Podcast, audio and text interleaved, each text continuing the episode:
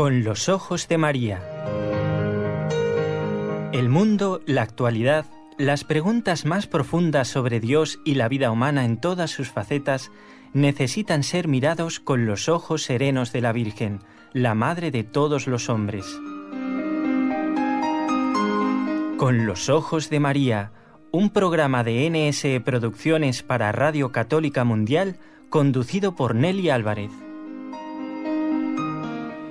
Muy buenas a todos, gracias por acompañarnos. Aquí estamos compartiendo un nuevo programa en este día muy especial para todos los católicos, para los que no lo son también, porque el ejemplo de los santos es para todos, y en un ratito vamos a saludar a nuestro invitado. Quiero dar las gracias a quienes nos acompañan desde la parte técnica. Jorge Graña en Radio Católica Mundial allí en Alabama y aquí en la ciudad de Barcelona donde trabaja el equipo NSE, Nuestra Señora del Encuentro con Dios, está Raúl García en el control.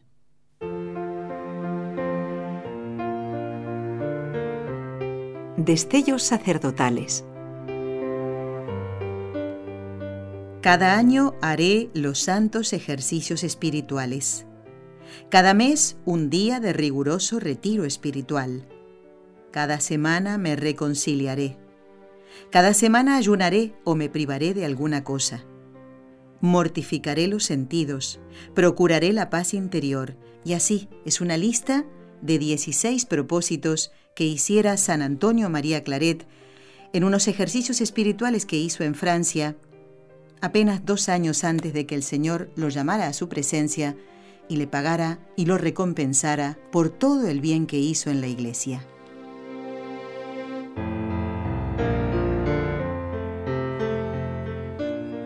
Y para hablar de este santo fundador, hoy la iglesia lo celebra este 24 de octubre, ¿quién mejor que un hijo espiritual de San Antonio María Claret?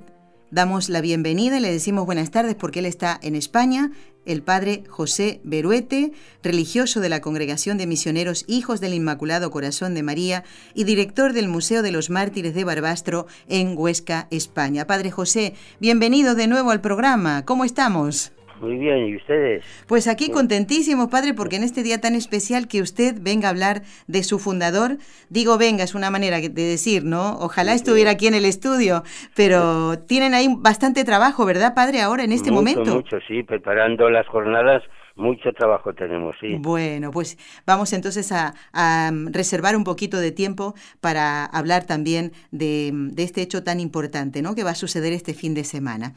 La vida de San Antonio María Claret es tan intensa y de tal riqueza espiritual que nosotros no pretendemos volcarla todita en este programa, pero sí queremos encender en nosotros esa llamita ¿eh? de ese fuego de santo, un fuego santo sacerdotal que ardía en el pecho de este santo. Bueno, que sigue ardiendo ahora en el cielo. Y vamos a conocerlo mejor gracias al padre José Beruete. Y la primera pregunta es, ¿Cómo era el temperamento del padre Claret? ¿Qué es lo que le llamaba la atención desde pequeñito?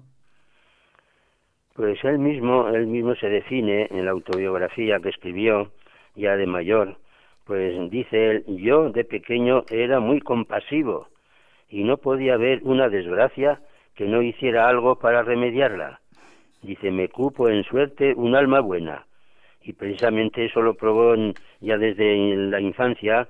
Por ejemplo, él cuenta que cuando en la guerra de la independencia, al acercarse las tropas francesas a Sallén, su pueblo, pues toda la gente, eh, gente huía del pueblo y él se quedaba para ayudar a su abuelo que tenía poca vista y así le advertía de los tropiezos de la calle. Entonces tenía cuatro años. Fijaos, un niño de cuatro años. Después dice también que cuando llegaba algún anciano al templo, dice yo estaba sentado, me levantaba y le cedía el puesto. Esto define el carácter compasivo y explica la actividad que tuvo durante toda su vida. así es. Bueno, una compasión que le duraría, como usted dice, ¿no? Todos los años en que el Señor lo estuvo, lo tuvo aquí en la tierra, ¿no? Eso es, sí.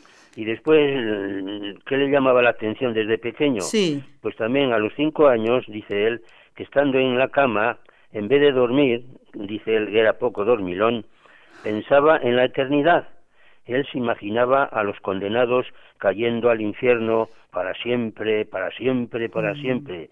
Y esta idea de la eternidad se le quedó tan grabada que dice él que lo que más me hace trabajar en la conversión de los pecadores es el aguijón de mi celo para la salvación de las almas. O sea, esto es lo que le motivó el, ver que había gente que se condenaba y él podía salvarlos. Y eso es toda su vida, pues, eh, estuvo entregado a ese oficio de salvar almas. Así es. Bueno, mm, yo estaba charlando esta mañana cuando preparaba un poquito el programa, padre, y decía que mm, eh, bien podría ser San Antonio María Claret el patrono de todos los sacerdotes, ¿no? Porque es un ejemplo para, eh, justamente para los seminaristas que puedan estar escuchando el programa y para los que ya son sacerdotes. Pero vamos a, dejar un poquito mm, para más adelante lo de su vocación sacerdotal. Su, su, faceta, eh, su trabajo en el taller o en la fábrica de su papá, también nos dice mucho sobre su personalidad, ¿no? Porque él era joven y en la juventud también tenemos ideas o nos dejamos arrastrar muchas veces por el ambiente que nos circunda. Eh, ah, coméntenos un poquito esto, padre. Pues sí, ya en cuanto ya pudo trabajar, su padre le metió en, el, en la fábrica de taller de tejidos que tenía. Y, y él dice que al principio ese trabajo no le gustaba, pero obedeció a su padre sin manifestar ningún disgusto. Y una de las cosas que, que dice que sentía mucha pena cuando tenía que, corregir a algún trabajador. Mm. Y él dice, sufría yo más que él. ¿eh? Y en la fábrica eh, eh, pudo, pudo implantar el rezo del rosario, las tres partes del rosario con los trabajadores mientras trabajaban ya de jovencito. Sí, sí, sí. Pues también era un celo, el celo por la, sal, por la salvación de estas almas, ¿verdad? Eso es, eso es, sí. A los 17 años, pues le, le fue a trabajar a Barcelona y ahí triunfó en la fabricación. Él se hizo famosísimo, se extendió toda su fama por Barcelona, la, la habilidad que tenía en, el, en la fabricación de tejidos, incluso le ofrecieron formar una compañía. Pero al mismo tiempo que crecía esa afición a la fabricación decrecía su vida religiosa, se enfrió. Y él mismo dice que cuando, cuando iba a la iglesia llevaba en su cabeza más máquinas que santos había en el altar. Dice. Claro, porque como que le absorbía todo su pensamiento, ¿no? E, e, el, trabajo. Algo bueno, por cierto. pues eso, que era, era el hombre de fama de entonces, el joven de, de fama. ¿eh? Pero dice que un día oyó al predicador la frase del Señor, ¿de qué le sirve a uno ganar todo el mundo si pierde su alma? Y desde ese momento volvió a sus fervores primeros, ya lo dejó, dejó ya en segundo plano la fabricación y se dedicó a su vida eh, religiosa y piadosa. Estuvo muy cerquita de aquí de donde está el estudio. Nosotros estamos aquí a 100 metros prácticamente de la, de la Rambla Cataluña. Eso es, ¿Eh? Él venía a la iglesia de Belén, si no me equivoco, padre. Eso es, eso es, ¿Eh? sí, sí, sí. Así que ah, nada más mm, entrar en esta iglesia, tener presente a este gran santo San Antonio María Claret. Bueno, vamos ahora entonces a avanzar un poquito en la vida del santo que hoy celebra la iglesia y que nos contaba nuestro compañero Jorge Graña, que es cubano, ¿eh? porque también estuvo por esas tierras, que parece ser que en un congreso mm, de hace poquito ha sido declarado patrono de la catequesis. ¿eh? Que no es extraño eso, ¿verdad, padre? No, no, todo lo contrario, era especialista en, en el catecismo, en, ya desde niño, desde niño ya eh, aprendía todas las cosas de enseguida y el maestro el, o el cura en la parroquia les hacía enseñar él mismo a sus compañeros todo el catecismo. Y después ya de mayor sobre todo pues eso escribió el catecismo ilustrado el primer catecismo ilustrado de la historia con unos unas ilustraciones unos dibujos hechos precisamente por él que era un gran dibujante ¿eh? todo, todo el catecismo están las páginas llenas de, de, grabados sobre el catecismo y o sea, lo hizo él, fue el catecismo de moda en entonces. Claro, claro. A mí siempre me ha llamado mucho la atención, especialmente después de haber visitado Vic, donde está el cuerpo incorrupto de San Antonio María Claret, y allí también, eh, Padre José, están, eh, no digo todas, pero parte de las publicaciones que él hizo, y digo, ¿cómo aprovechó este hombre el tiempo, cada minuto que Dios le dio? Porque hay que tener tiempo para, para escribir, para dibujar y para después cumplir su misión sacerdotal, que es la de salvar las almas mediante eh, el, los sacramentos, ¿verdad? O sea que hay que... ¿Sabe, sabe, usted los libros que escribió? 200 libros. Nada menos. 200 libros y después eh, folletos pequeños, hojas sueltas, estampas. Es que yo, yo, es que nosotros no sabemos de dónde se acaba el tiempo, claro, claro. porque después también estaba todo el día predicando de una parte para otra pues realmente era un hombre que, excepcional en todo. sí, sí, sí, Bueno, dormiría poco porque usted dijo que de pequeño no dormía y se ponía a pensar, así que no me extraña eso, ¿no? sí, sí, era poco dormilón, dice, desde pequeño. Sí. Bueno, pues ahora vamos a llegar entonces al momento de ese descubrimiento, esa luz, ¿cómo lo llamaríamos? ¿Cómo podríamos llamar ese momento en el que Antonio María conoce su vocación sacerdotal, porque de hecho usted nos acaba de relatar que él era ya piadoso y gustaba de las cosas de Dios, de las cosas de la religión, pero de ahí a descubrir que Dios lo llamaba para servirlo en la iglesia como sacerdote, ¿cómo fue esto, padre? Pues también lo dice él que cuando tenía seis años, pues un señor, dice, que vino a visitar la escuela, eh, me preguntó qué quería ser yo. Y entonces yo le contesté, quiero ser sacerdote. Y por eso, dice, me pusieron a estudiar latín. Como quería ser sacerdote, ya el maestro le comenzó a enseñar latín.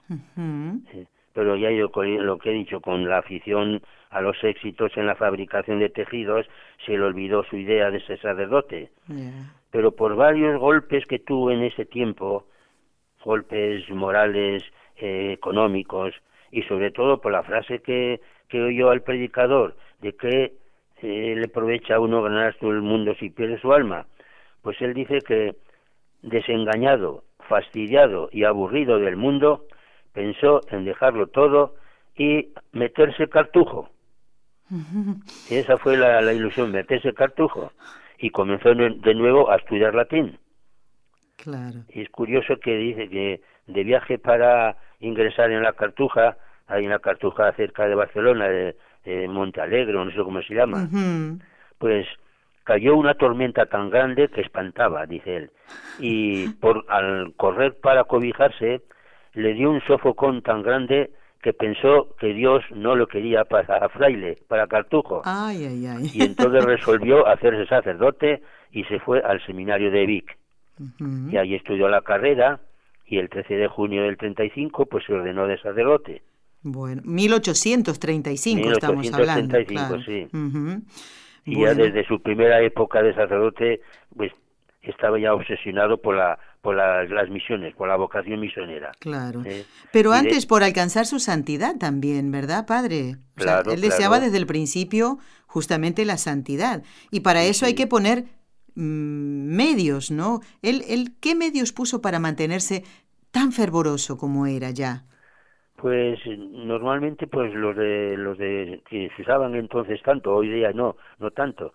Eh, primero ya en la familia, que tuvo, como decía él, tuvo la suerte de tener unos buenos padres, pues dice que desde muy pequeño me sentí inclinado a la piedad y a la religión, y que sus padres trabajaban en formar su corazón en la práctica de la religión y de todas las virtudes y pues dice que las funciones que más le gustaban eran las del Santísimo Sacramento, a las que asistía con una devoción extraordinaria. Y cuenta que, que muchos días, estando jugando con sus amigos en la plaza, oía una voz en su interior que le decía, ven, ven, Antonio, ven. Y él corriendo iba a la iglesia a visitar a Jesús. O sea, ese es el fervor que tenía ya desde niño. ¿eh? Sí. Yo leyendo la autobiografía también que empecé a leerla ayer, padre, de nuevo, ¿eh? porque le digo que ya, ya antes me había cautivado, me parece de una sencillez, una candidez tan hermosa, un hombre tan lleno de Dios que a veces cuenta eh, algunas cosas que le hicieron realmente que uno diría, hombre, hay que enfadarse porque mire lo que le hacen a uno, hasta le hicieron perder un dinero, eh, uno que, que, le gastó todo el dinero y, en juego, ¿no? Y, y, sin embargo él como no, no, no deja ver en su autobiografía un rencor, un odio hacia esa persona, ¿no? Está actuando como, como el mismo Jesús. Pero es tan bonito como, como lo escribe, ¿no? Por eso queremos aprovechar para recomendar la autobiografía de San Antonio María Claret, justamente de la editorial Claret, que tengo yo aquí en las manos, que, que se los recomendamos. Además, está muy bien muy bien editada, uno puede ir leyendo de a poquito, ¿no? No es, eh, no es cansador, todo lo contrario, es como si él nos estuviera contando su vida en una charla personal, digamos, ¿no? Eso es, sí, sí. Pues, y además tiene muchas ediciones de la, autobiografía, sí, se ha, extendido mucho. Claro, no, no, no es para menos, y más porque la, la congregación pues está extendida por todo el mundo. Bueno amigos, hoy estamos en charla con un hijo espiritual de San Antonio María Claret, santo al que la iglesia celebra hoy, santo fundador. Y justamente ahora quiero recordar, Padre, el nombre que vuestra congregación tiene. Yo antes lo nombré así al pasar para presentarlo a usted. Es la congregación de misioneros hijos del Inmaculado Corazón de María. Por eso, la siguiente pregunta está centrada justamente en el amor de San Antonio María Claret a la Virgen, ¿eh? concretamente, como lo decimos, a su Inmaculado Corazón. ¿Cómo influyó esta devoción a María en su vida sacerdotal? Pues sí, también pues dice que desde pequeño, cuando aún tenía, cuando aún no tenía uso de razón, dice él, que dice que sus padres le dieron un rosario y que agradeció como si fuera el mayor tesoro del mundo. Y con él rezaba todos los días en la escuela, con los niños, que el maestro eh, se lo hacía dirigir a él, ya de pequeñito, y después en la fábrica con los demás obreros. Por ahí ya comenzó por el rosario. Con su hermana Rosa iba a la ermita de Fusimaña, está al lado de del pueblo de, y a visitar a la Virgen. Y al, dice que al divisar la ermita eh, se le llenaban los ojos de lágrimas, ya de niño. De joven después se inscribió en la cofradía del Corazón de María de Nuestra Señora de, de las Victorias de París, era una cofradía famosa. Así Él ya se inscribió y ahí la Virgen con el corazón le obsesionaba. Y esto fue lo que influyó para poner a la nueva congregación que eh, tituló Hijos del Inmaculado Corazón de María, como también a las religiosas del Corazón de María, que también fundó. ¿eh? Claro. Y después también fundó en Vic la Archicofradía del Corazón de María, que dice que llegó a tener 10.000 asociados. Caramba, fíjese. En Vic, o sea, casi todo Vic. Sí, sí, sí. ¿eh? Además, él cuenta también que, que la Virgen le salvó en varios momentos de su vida. Por ejemplo, eh, dice que le salvó de ahogarse en el mar. Estaba lavándose los pies en la playa de la Barceloneta. ¡Ay! Por aquí no nomás, por aquí nomás. ahí cerquita, sí. Dice, cuando una ola gigante se lo llevó mar adentro, y a pesar de que no sabía nadar, Dios. dice que se mantenía a flote, no sabe cómo, pero se mantenía a flote. Invocó a la Virgen y al momento se encontró en la orilla con la ropa seca. Eso es lo, primero, claro que él, y después también, ya eh, estando en Barcelona, eh, tuvo una tentación terrible contra la castidad. Ah. Estaba enfermo en cama y acudió a la Virgen y la Virgen se le apareció con una corona de rosas y le dice, Antonio, esta corona será tuya si vences. Y entonces la Virgen se la pone a un niño que tenía a sus pies y él dice que Dice, yo mismo me veía coronado de rosas en aquel niño. Claro, venció esa tentación con la ayuda de la Virgen. claro, y aquí pues la devoción a la Virgen es que ya eh, fue el, centro de toda su vida. Claro, ¿Eh? así es, sí, sí. Padre, y también estoy recordando ahora eh, ¿no hay un himno que cantan los claretianos que dirigen a la Virgen o es el himno de los mártires o algo? Yo recuerdo que como no lo tengo presente a la canción y mucho menos la melodía, pero eh, el, el, tema, eh, el tema que, que, tocan en, esa, en ese himno, en esa canción, que le hablan a la Virgen, ¿no? Mm, algo, hablan de un ideal.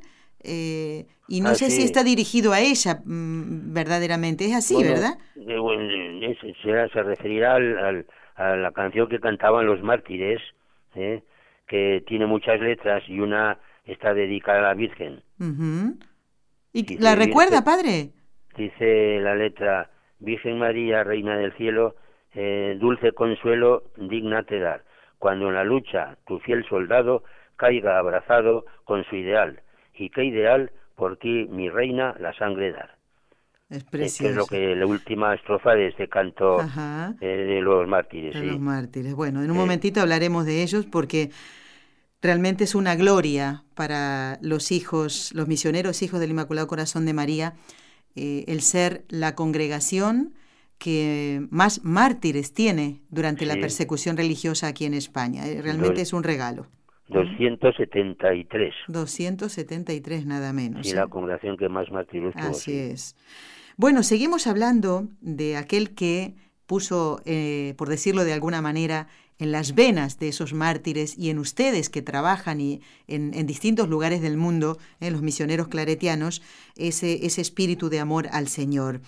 Mm, cada uno en la congregación, padre como usted, ¿no? como director del Museo de los Mártires allí en Barbastro, cada uno de los claretianos, de los misioneros que están en el mundo, tiene una misión, ¿verdad? Y San Antonio María Claret, por supuesto, también lo tuvo. Él tuvo misiones, o podríamos decir encargos muy difíciles. Eh, usted hasta ahora, Padre José, no ha sido confesor de ningún rey y no, ha sido arzobispo. Ni pienso ser tampoco. bueno, pero a él sí. San Antonio María Claret fue confesor de la reina Isabel II y después arzobispo de Cuba. ¿Cómo desempeñó estas funciones muy, pero muy difíciles. Sí, sí, sí. Primero él fue el arzobispo de Cuba. En recién fundada la congregación, pues le nombraron para, para arzobispo de Cuba. ¿eh? Y él dice que espantado del nombramiento no quiso aceptar por ninguna de las razones. ¿eh? Eh, pero el obispo de Vic, su obispo, pues le convenció y aceptó. Dice que una de las razones por que no quería aceptar era que había acabado de fundar la congregación eh, y otra porque su espíritu era para todo el mundo y no solo para un arzobispado. Ah. Pero, pero al final aceptó por obediencia. Y su vida de arzobispo de, en Cuba pues fue la de un misionero. En seis años que estuvo hizo cuatro veces la visita pastoral a todas las parroquias de Cuba. Cuatro veces. Cuatro veces en seis años. O sea, no dejaban ni un día de, ir de pueblo en pueblo. Claro, y, la visita pastoral era un, una auténtica misión popular. Y ahí después eh, socialmente reformó el clero, el seminario, montó una granja agrícola para los pobres, cultivó eh, cultivo de árboles frutales y él, dice que él mismo plantó con sus manos 400 naranjos, dice. Después fundó cajas de ahorro, en las cárceles puso talleres de, de alfabetización y de oficios para los presos, pues todo eso lo hizo en Cuba y después eso, no paraba de, ir de pueblo en pueblo misionando. Claro, un auténtico misionero, un auténtico misionero. ¿Y hoy hay claretianos trabajando en Cuba, padre? Sí, sí, ahí tenemos varias comunidades, sí. Bueno, bueno, muy bien. Bueno, ha dejado claro muchísimo eh, no solo el recuerdo, sino también obras, ¿no? Evidentemente, claro. Bueno, y como confesor de la reina, porque claro, es un ambiente totalmente diferente, ¿verdad? Al de un arzobispado. por eso él dice que vivir en la corte y estar en palacio es para mí un auténtico martirio, eh, decía. Y algunas veces he pensado que Dios me ha mandado a este destino para que sea mi purgatorio. Ay, ay, ay. Dice, siempre estoy suspirando por salir, Dice, soy como un pájaro enjaulado que va siguiendo las varitas para ver si se puede escapar. ¿Eh? O sea que fue tremendo, así fue lo que dice, fue el, su martirio. Claro, su martirio. Pero a pesar de eso, pues, pues eh, instauró allí en el palacio los ejercicios espirituales. Todos los años dirigía los ejercicios espirituales para la reina, las camaristas y las azafatas. Fíjese. Consiguió después que oyesen misa todos los días y que rezaran el rosario y frecuentaran los sacramentos. Este, esto no se parece nada a los palacios de hoy día. No, no, padre, no es así, claro. ¿No será porque faltan misioneros que hagan ese trabajo? Ahí está, padre, claro. Es impresionante. Después, ¿eh? después, le pusieron también encargado del Escorial, que estaba en ruinas. El Escorial hoy día lo vemos que está tan floreciente, pero entonces estaba en ruinas. Dice, cuando se hizo cargo de él, el padre Claret, había, estaba en estado ruinoso, material y espiritualmente. Fíjate que vivían en él dos monjes viejos y tres niños para ayudar a misa. Nadie más, nada más. Y él creó una comunidad de, capellanes de ciento y pico para atender la basílica. Puso un seminario nacional que llegó a tener 170 seminaristas mayores. Un colegio universitario para seglares. Creó una gran biblioteca con 6.546 volúmenes, traídos de toda Europa, un museo de historia natural, salón de juegos, un gimnasio, fuentes y jardines, donde plantó 10.000 árboles frutales y de adorno.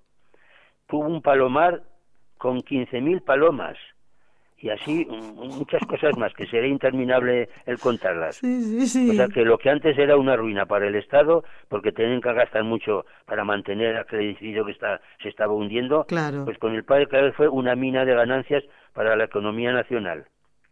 Qué cosa. Todo esto hizo en el, en el Escorial. o sea, cuando visita el Escorial, la gran biblioteca que tienen ahora, sí. la montó el padre Claret.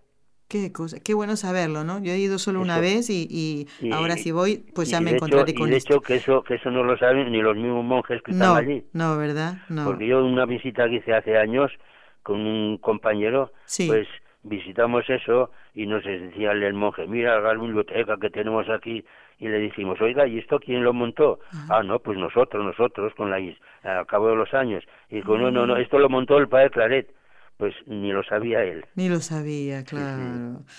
Bueno, ay, madre mía, ahora volvemos a esto de cómo hacía para eh, que le alcanzara el tiempo, ¿no? A veces nosotros perdemos tanto el tiempo, Padre, en, en cosas inútiles que no llevan nuestra alma al cielo, eh, bueno, inclusive que no, que no, gracias a Dios no son cosas malas, pero eh, no, no son de cara a ir al cielo, y, ni nosotros ni nuestros hermanos, ¿no? Pero el celo que tenía San Antonio María Claret, impresionante. Pero claro, Padre, sabemos que para que den fruto las obras buenas, ¿no? Eh, pues hay que pasar por la cruz. Ya lo sabemos, ya lo sabemos eso. y a San Antonio María Claret, claro, no le faltaron sufrimientos, calumnias, ¿eh? incluso herido de muerte. Pero vamos a ver ahora cómo reaccionaba él, usted coméntenoslo, o si él lo dice en la misma autobiografía, cómo reaccionaba ante esos sufrimientos, esas calumnias, esas burlas, ¿eh? que yo leyendo me he enterado de, de, todo esto y además no solo burlas de, de, palabra o directamente con él, sino de dibujos, ¿no? Como caricaturas también, ¿no? sí. Él dice que Dice, me han levantado las más feas y repugnantes calumnias por toda clase de personas, con folletos y escritos con el mismo título de mis libros. Más imitaban el, el título de su libro para decir ahí barbaridades, con fotografías y dibujos repugnantes y otras cosas que la pluma se resiste a escribirlas. Es decir, todo el infierno se ha conjurado contra mí. Pero yo he, yo he callado y sufrido y me he alegrado en el Señor porque me ha brindado un sorbito del cáliz de su pasión. Es un comentario del Padre Claret. Sufriendo calladamente, pero realmente fue terrible lo que montaron contra él. Sí, así es. Aquí en el Museo Claretiano, que no sé si lo habéis, otra vez que vengan por aquí les enseñaré el Museo Claretiano. Tenemos muchas cosas del Padre Claret. ¿eh? Y en, él, en el museo tenemos un libro escrito y dibujado por los hermanos Valeriano y Gustavo Adolfo Becker famoso. Suena, creo que suena un poco. De, las rimas, ¿eh?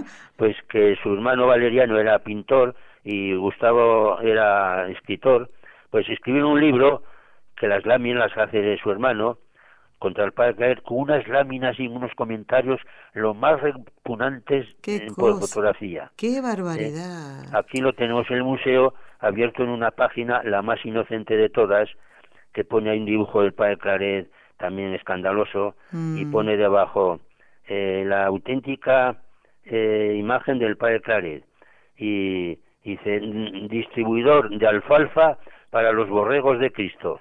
Ay, por Dios. Eso mismo, así, así. Y esto es lo eh, más inocente que usted dice. La más que, inocente tenía. de todas, sí. Claro, porque lo demás no podemos decirlo por la radio, ni es que da vergüenza de solo pensar, ¿verdad? Sí, sí, sí. pues fue, fue terrible lo, lo que hicieron contra él, sí.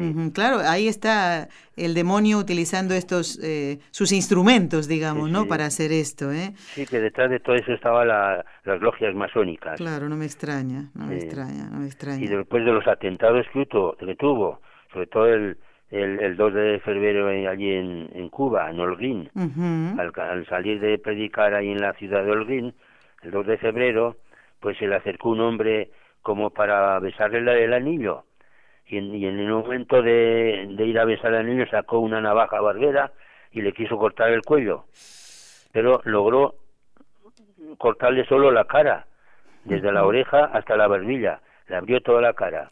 Y la mano derecha que tenía tapándose la boca con un pañuelo.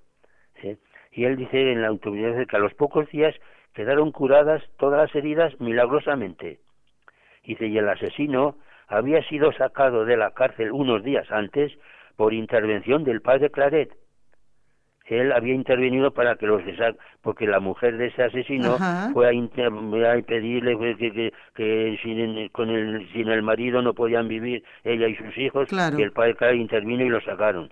Pues a los pocos días lo, lo fue a matar. claro, empujado por la masonería. Bueno, igualmente, padre, si no me equivoco, el pañuelo con el que eh, intentaba eh, retener la sangre o, que no saliera más sangre, eh, el, santo, pues está en Vic, ¿no? en el Museo Claretiano. Allí está, sí, sí, sí. sí. En fin, el asesino lo, lo detuvieron y, y, claro, le condenaron a muerte. Y el padre que intervino otra vez para que no le condenasen a muerte y que lo expulsasen porque la gente para evitar que la gente lo matara porque había sido un golpe tremendo. Claro, la gente lo quería al santo, obviamente, al Pues el mismo padre, le pagó el pasaje a su tierra de Tenerife para que la gente no lo matara. al mismo padre le pagó el pasaje. ¿eh? lo que hubiera hecho Jesús, ¿no? Eso es. Eh. Otros atentados que tuvo en Madrid, también se salvó milagrosamente. Uno de ellos, un asesino, cuando iba a matarlo, entró en, en la iglesia de San José para hacer tiempo. Sí. Y, estando ahí en la iglesia, al mirar la imagen de San José en el altar, pues le entró una conmoción tal que se convirtió. Y después fue a, contárselo al padre Claret y a confesarse con él. Y después otro también, otro asesino, se fingió enfermo y llamó al padre Clare para que lo fuera a confesar y para, para asesinarlo, claro. Y resulta que al entrar en la habitación encontraron al asesino muerto. Qué barbaridad. O sea, pues todo esto estaba organizado por las logias masónicas. Sí. Caramba, padre. el, el, padre Clare Mártir, que es un auténtico. No hay duda, un confesor de la fe, no hay ninguna duda de eso.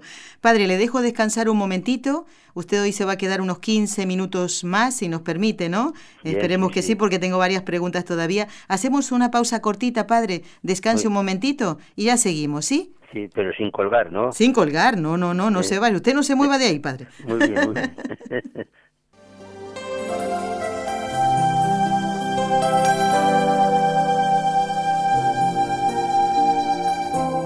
Estás escuchando en Radio Católica Mundial el programa Con los Ojos de María, en vivo y en directo, presentado por el equipo Nuestra Señora del Encuentro con Dios desde Barcelona.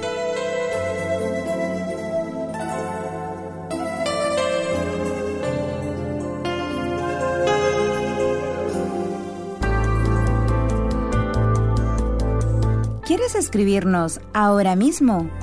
Puedes hacerlo al siguiente correo electrónico con los ojos de María arroba nsradio.com.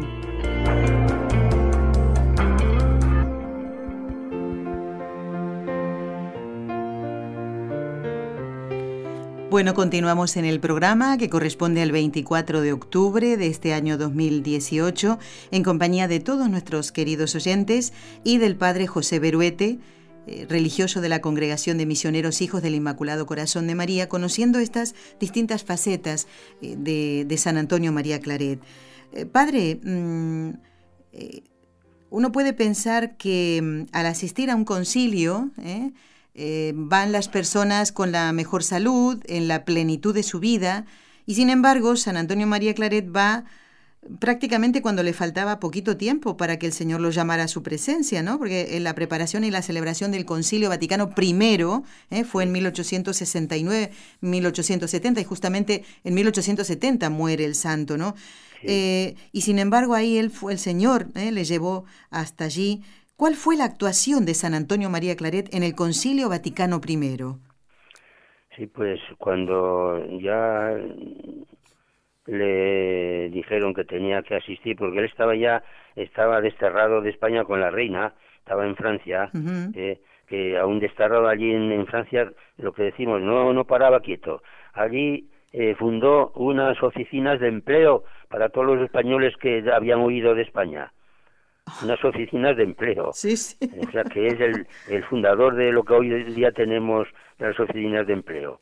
Bueno, pues ya le dijeron que tenía acá el concilio y él dice que antes del concilio declaró que tenía la esperanza de que fuera un faro que nos mostrara el puerto en medio de la borrasca y mm. de que todavía arreciará más y se extenderá más la borrasca de, la guerra.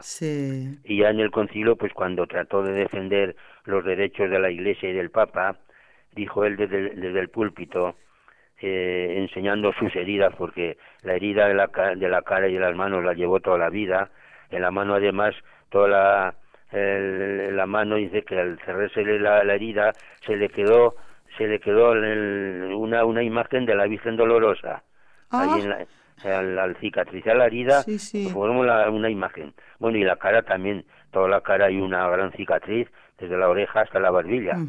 Pues enseñando esa herida, dijo, llevo en mi cuerpo los estigmas de Cristo y estoy dispuesto y preparado para dar mi sangre y mi vida por la Iglesia y por el Papa.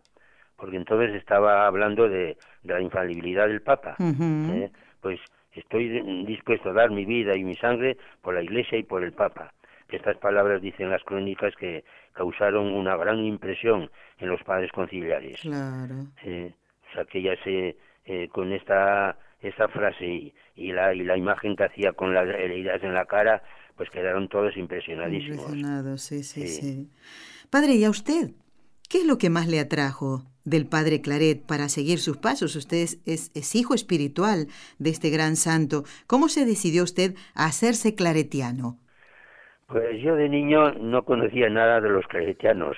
Yo vivía tranquilamente en mi pueblo de Navarra y jugando con los niños y igual un niño cualquiera, ¿no? Pero mm, conocía yo o, o me gustaba mucho los predicadores que venían a predicar en las fiestas, que eran todos hijos del pueblo, ¿eh? y, había sobre todo uno ¿eh? que me gustaba mucho. Y, ya el, cuando yo tenía 10 años, vino ese misionero a predicar en las fiestas y cuando vino eh, después de predicar yo le dije le dije a mis padres que yo quería ser como ese predicador. Y me llevaron a hablar con él y ese mismo año me llevaron al seminario de los claretianos. Y entonces me enteré yo que eran claretianos. Y que y quién era el padre Claret ¿eh? Ah. pero hasta entonces yo no sabía nada de nada lo único que conocía y me gustaban mucho los hijos del pueblo que eran todos claretianos ¿eh? y sobre todo ese último ¿eh? que ahora tiene allí una calle dedicada a él hay, hay dos que tienen una calle pero sobre todo ese porque fue el último que, que vivió y, y ese es el que a mí me gustaba la manera de predicar que nos gustaba mucho y de hecho que con los amigos, con los niños amigos, pues eh, hacíamos procesiones y hacíamos funciones en la iglesia como si fuésemos el predicador y predicábamos, o sea que eh, los juegos de niños, ¿no? Pues ahí es donde me vino a mí la vocación, al, al, oír predicar a ese misionero. Qué cosa, padre. Y después ya me enteré, pues eso, que eran claretianos, ya en el seminario ya nos, ya conocimos todos quién era el padre Claret. Pero ya yo, hasta entonces yo no sabía nada de, de los claretianos. ¿Y en qué año entra usted en la congregación? Pues el año 46. 1946. Padre José, yo sé que después de la guerra. Ahí está. Yo sé que no le voy a poner en un apuro, ¿eh? porque para los hombres es más fácil decirlo. ¿Qué edad tiene usted, padre? Pues voy a cumplir en diciembre 83. 83 años. Nací el 9 de diciembre del 35. Uh Caramba. Sí. Padre, y sigue trabajando, ¿eh? y yo sé que pues con mucha fuerza. hasta que pueda. hasta que pueda. ya mientras la cabeza la tenga la tenga bien, que la tengo, sí. ya las piernas comienzan a fallar. Pero para las uñas siempre hay un remedio, la silla de ruedas. Eso. Pero para la cabeza eso sí que no hay remedio. bueno, Padre Dios le conserve entonces bien la cabeza para poder seguir trabajando. Y justamente antes de de despedirlo, ¿eh? porque usted ya está muy ocupado, como me ha dicho, en esto, para estos días, ¿no? ¿Qué es lo que va a pasar este fin de semana, el viernes, el sábado y el domingo en Barbastro y concretamente allí, en el Museo de los Mártires que usted dirige y también hace? Pues que tenemos, pues eso, unas jornadas martiriales que son ya las sextas jornadas martiriales, donde nos reunimos pues durante tres días y traemos aquí a a conferenciantes para que nos hablen de temas martiriales. Este año, por ejemplo, el tema que hemos propuesto es el perdón y la alegría de los mártires. Muy bien. Es la seña del mártir cristiano es el perdón, mueren perdonando y mueren contentos. Claro. Cosa que no sucede con otras clases de, de muertes. Sí, ¿eh? sí, sí, Pues este es el tema que tenemos y, y aquí traemos también por ejemplo, para que nos hable este año de, de la película Un Dios Prohibido, traemos al mismo director de la película que nos hablará cómo él eh, hizo la película para mostrar ese esa alegría y ese perdón de los mártires. Pablo Moreno es el director de la película. Bueno, muy bien. ¿Y qué otras eh, qué otros personajes, qué otras personas eh, puede destacar, padre? Porque ahora, claro, no se puede decir todo el programa porque son muchos los que van a participar, pero pues ¿qué un temas? Gran, un gran teólogo nuestro que es José Cristo Rey García Paredes que nos va a hablar precisamente de el perdón y la alegría de los mártires en, plan teológico. ¿eh? Qué bonito, y, ¿eh? Y también, pues, traemos a un a un italiano, un sacerdote italiano, es, eh, especialista en, en la pastoral gitana, ¿eh? Ah. Aquí, claro, está el primer gitano santo, está aquí en Barbastro. Claro. Seferino el Pelé. Seferino, es, sí. Bueno, pero no va a hablar de Emilia. También hablará, claro, sí, sí, también, también, sí. Traemos también al padre este sacerdote Jorge López Teulón. Gran colaborador de este programa y que los eh, oyentes conocen. Por eso, por eso, sí. y traemos también pues a un sacerdote francés especialista en el tema de los mártires, Jean-Pierre Laulon. De, del, sur de Francia. Qué interesante, padre. varios el, arzobispo, el, obispo auxiliar de Madrid, Antonio Martínez Camino, viene todos los años también que nos hablará de, de los mártires madrileños. Bien. Y en fin, y varios personajes que y, pues, yo también hablo, tengo una, una ponencia sobre la iconografía de los mártires alegres y, y perdonando. Ah, sí, sí, sí, sí. Qué interesante, padre. Todo esto, padre, mm, mm, claro, si bien se desarrolla en tres días, comporta un gran trabajo de parte de todo el equipo que está preparándolo, ¿verdad? Eso es, sí, sí. Bueno. Mucho trabajo, sí. Bueno, padre, mire, le voy a invitar a que me acompañe, por favor, en el rezo de estas tres Ave Marías y ya después le dejo tranquilito para que siga trabajando. Vamos a encomendar en el rezo de estas tres Ave Marías el fruto espiritual eh, de estas sextas jornadas martiriales de Barbastro en Huesca, en España, y rezamos especialmente por todos los religiosos claretianos, incluido usted, ¿eh? sacerdotes y hermanos eh, claretianos que hoy celebran a este gran santo, a su fundador, San Antonio María Claret. En el nombre del Padre, y del Hijo, y del Espíritu Santo. Amén. Dios te salve María, llena eres de gracia, el Señor es contigo, bendita tú eres entre todas las mujeres, y bendito es el fruto de tu vientre, Jesús.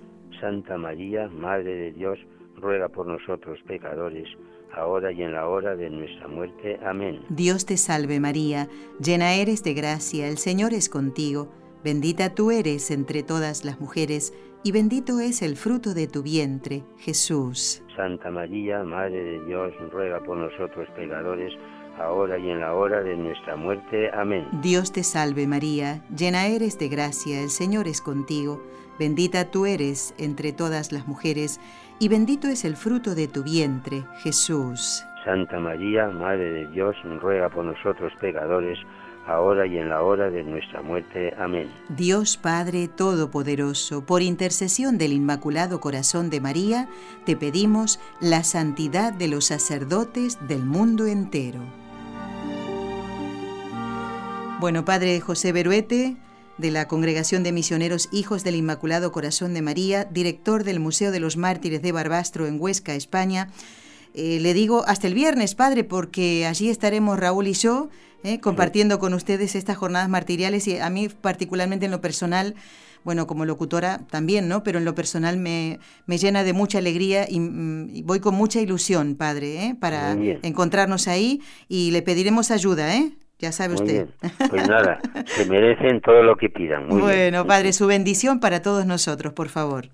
La bendición de Dios Todopoderoso, Padre, Hijo y Espíritu Santo, descienda sobre nosotros y permanezca para siempre. Amén. Amén. Gracias, Padre. Hasta pronto, si Dios quiere. Adiós. Adiós.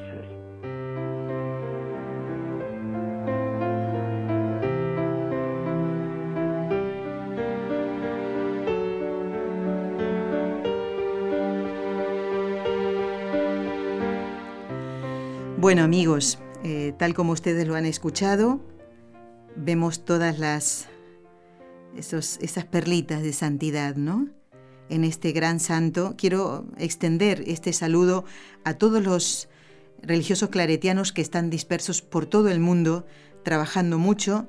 Nosotros el año pasado tuvimos la oportunidad de, charlar y entrevistar al superior general eh, de la India, si no me equivoco. ¿eh? no recuerdo el apellido, que era un poquito difícil y muy largo. Estuvimos eh, charlando con él aquí en la ciudad de Barcelona con motivo de la beatificación de más de 100 mártires ¿eh? claretianos en el, templo expiatorio de la Sagrada Familia. ustedes tienen en el YouTube de NSETV Radio, ¿eh? la ceremonia de beatificación y algunas entrevistas que hemos hecho con el padre Jorge López Teolón, que estará en estas jornadas de Barbastro, con familiares de mártires claretianos. Y, bueno, también está allí la entrevista que hicimos al padre eh, general ¿eh? de la congregación, que vino especialmente a Barcelona para, para esta ceremonia. Realmente fue una alegría poder compartir eh, esta Santa Misa y la charla con todas las personas que nos han ayudado. No crean que es fácil eh, ir a, grabar a un determinado lugar. A veces no, tenemos todas las facilidades por la estructura, por la logística. Eh, hay muchas razones, ¿no? Inclusive algunas personas con las que uno se encuentra que no te facilitan el trabajo pero el año pasado realmente fue, fue encantador. El padre Beruete no pudo estar, el padre Beruete está, está muy mayor, pero él hace todo lo que puede, tiene una fuerza que realmente es admirable. Y estamos muy contentos porque mm, aquellos oyentes que vienen a visitarnos, como lo ha hecho en estos días Maribel de, mm, de Neiva, creo que sí, en Colombia, ha estado nada más que un día, hemos podido charlar muy poquito, no hubo tiempo ni de sacarnos una foto, ella en este momento está viajando a Zaragoza porque va a, visitar a Nuestra Señora la Virgen del Pilar como eh, dentro de un programa mm, de peregrinación mariano eh, que está haciendo aquí en Europa. Ella estuvo hospedándose aquí, donde está la radio, pudimos charlar un poquito. Qué persona más simpática, más encantadora. Y ha venido con Leonor, una amiga y compañera de trabajo. ¿Por qué digo esto? Porque cuando ustedes vienen por más días, pues nosotros tenemos la posibilidad de atenderlos mejor, de poder mostrarles un poquito más eh, Barcelona. Y, ¿ves? Le decía yo a Maribel, mira, si tienen que venir otra vez porque tienen que ir al santuario de Montserrat, te decía, ¿no? No pudieron ir, fueron al Tibidabo y a la Sagrada Familia, pero a verla de afuera, porque también allí va mucha gente. Entonces, si ustedes organizan eh, un viaje fuera de lo que son las peregrinaciones que organizamos desde aquí, eh, pues poder contemplar la posibilidad de venir unos días, unos días más, de tener unos días más. Y también está la posibilidad de ir a Barbastro y llevarles al Museo eh, de los Mártires Claretianos y allí conocer al Padre José, que es encantador. No saben la cantidad de veces, yo ya perdí la cuenta de la cantidad de veces que, que fuimos allí con peregrinos de distintos países y todos se quedan realmente admirados ¿no? del ejemplo de santidad de estos claretianos jóvenes. Todo un seminario entero que desapareció. Y bueno, eh, si quieren conocer un poquito más de ellos, pues pueden ver justamente la película de la que nos hablaba el padre Beruete, Un Dios Prohibido, con la dirección de Pablo Moreno, que estará en estas sextas jornadas martiriales de Barbastro con el lema La alegría y el perdón de los mártires. Y allí estaremos para hacer, bueno, todo lo que podamos, las grabaciones, con mucho gusto las vamos a hacer y después las pondremos en nuestro canal de YouTube. Por eso quiero anunciarles que el viernes que viene no estaré yo aquí, estará la hermana Estrella Muñoz, a quien le doy las gracias porque me va a reemplazar, y tendrá la visita de un seminarista ¿eh? que nos va a relatar su vocación. Así que no se pierdan el programa del viernes. Y hablando del YouTube, quiero eh, comentarles, por si alguien no escuchó los programas anteriores, que hay un nuevo programa de Con los Ojos de María y del ciclo de estellos sacerdotales que les va a encantar.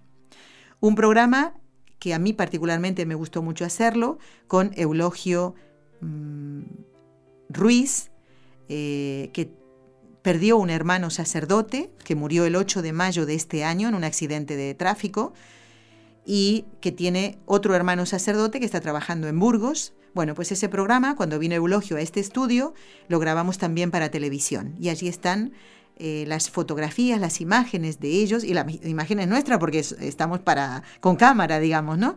Entonces lo pueden encontrar entrando en el YouTube, en el canal NSETV Radio, NSETV Radio, y buscan destellos sacerdotales, que es este ciclo que estamos haciendo, y ponen el mejor gol, ¿eh? porque su hermano, el padre Damaso, era un hincha fanático del español, ¿eh? el equipo de fútbol, de uno de los equipos de fútbol de aquí de Barcelona, y deja todo eso para hacerse sacerdote. Es precioso todo lo que nos cuentan. Y me alegró muchísimo de saber que al ratito de anunciarlo nosotros, de que ya estaba colgado en YouTube, ya había 30 reproducciones. Ahora hay, casi 150, si no, ya, si no llegaron ya a las 150. No se lo pierdan, eh, les va a hacer mucho bien. Además, Eulogio es una persona simpatiquísima, encantadora y, se hace querer. ¿eh? Así que les invito a ver ese programa en el YouTube. Recuerden, NSETV Radio, Destellos Sacerdotales, el mejor gol.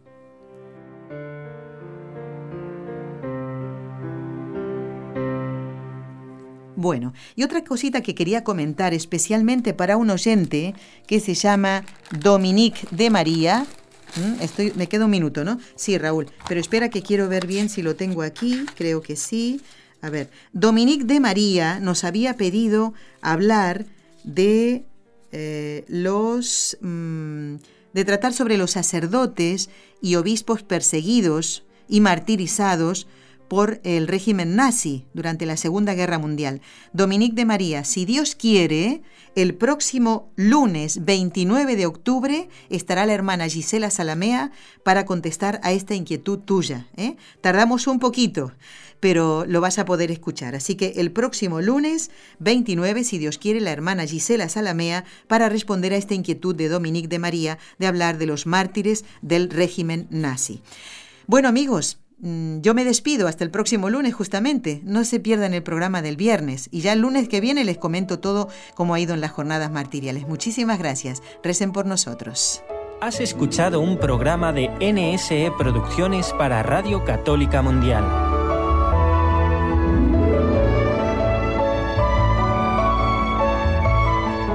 ¿Quieres conocernos?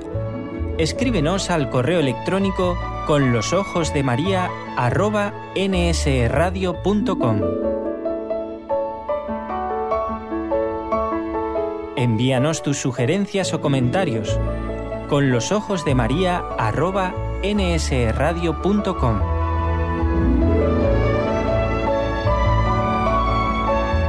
Te esperamos.